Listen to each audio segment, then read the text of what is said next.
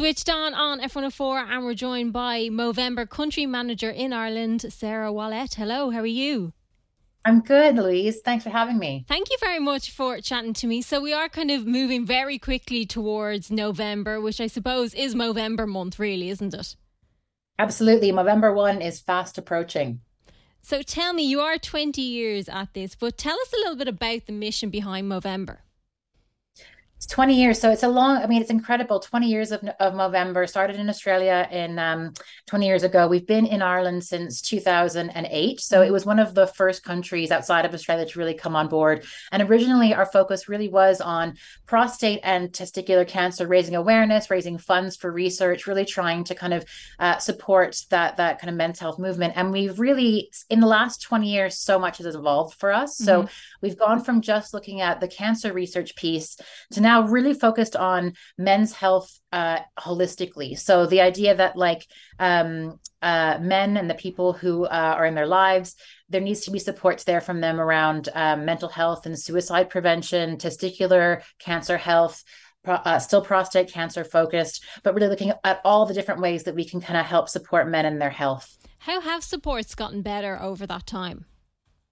Well, it's been a really incredible journey. I mean, we've really, over the last 20 years, you know, there's been 7 million and counting mm-hmm. uh, Mo Bros and sisters globally who've been fundraising for us. And, and the amount of money that we've raised has been incredible. So, kind of uh, northwards of 350 million Australian dollars and invested in over 1,300 projects around the world.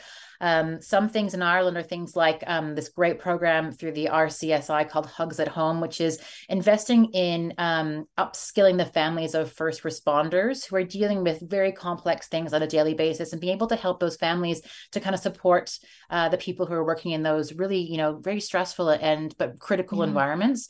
We also um, we've done some great work in investing in prostate cancer research, and we have now a register of over 200,000 men around the world to help improve the quality of care care that men get uh, through the prostate cancer treatment process. And when you think about it, like in Ireland, it is the most commonly diagnosed cancer for men, full stop. So, really improving the quality of care and the outcomes for men. I mean, we've really made an impact there that's tangible, and we want to continue to do that. Have men gotten better at, I suppose, checking and going to get help about it if they feel there's something wrong?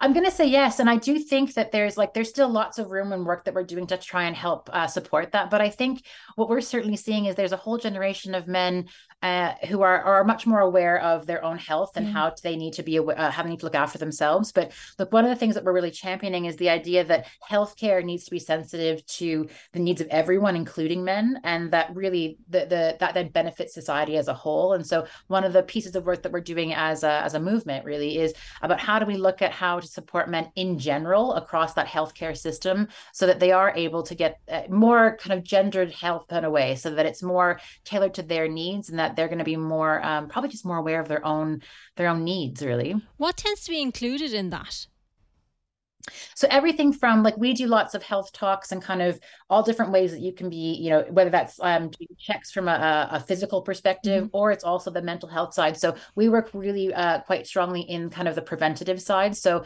about um, having conversations earlier and more often about your mental health, and mm-hmm. particularly mm-hmm. we, we look a lot at kind of boys and, and teenagers who we can upskill to have that sense of being able to understand and know when their friends might be um, dealing with something that is a little bit more um, that is challenging. And so like identifying signs of depression anxiety and all of those things and then being able to help them to support their friends on that journey find help where they need to find help. And the same thing for for parents and people teachers coaches that kind of stuff. So it really is a wide spectrum but all of it comes into this idea of a men's health movement. Yeah which falls under movember. So how can we get involved? What can we be doing well, there's the classic way you can grow a mo, um, but there's also lots of other ways to do it. So Movember is really for everyone. It's not just for men. Um, and really for us, the idea is that uh, you can do it in all types of ways. So you can grow a mo, fantastic. You can also do a move challenge. So set yourself a challenge of um, running, walking, some kind of physical challenge people will sponsor you for. You can host an event to raise some money, or you can mo your own way, which is all kinds of different ways people have been.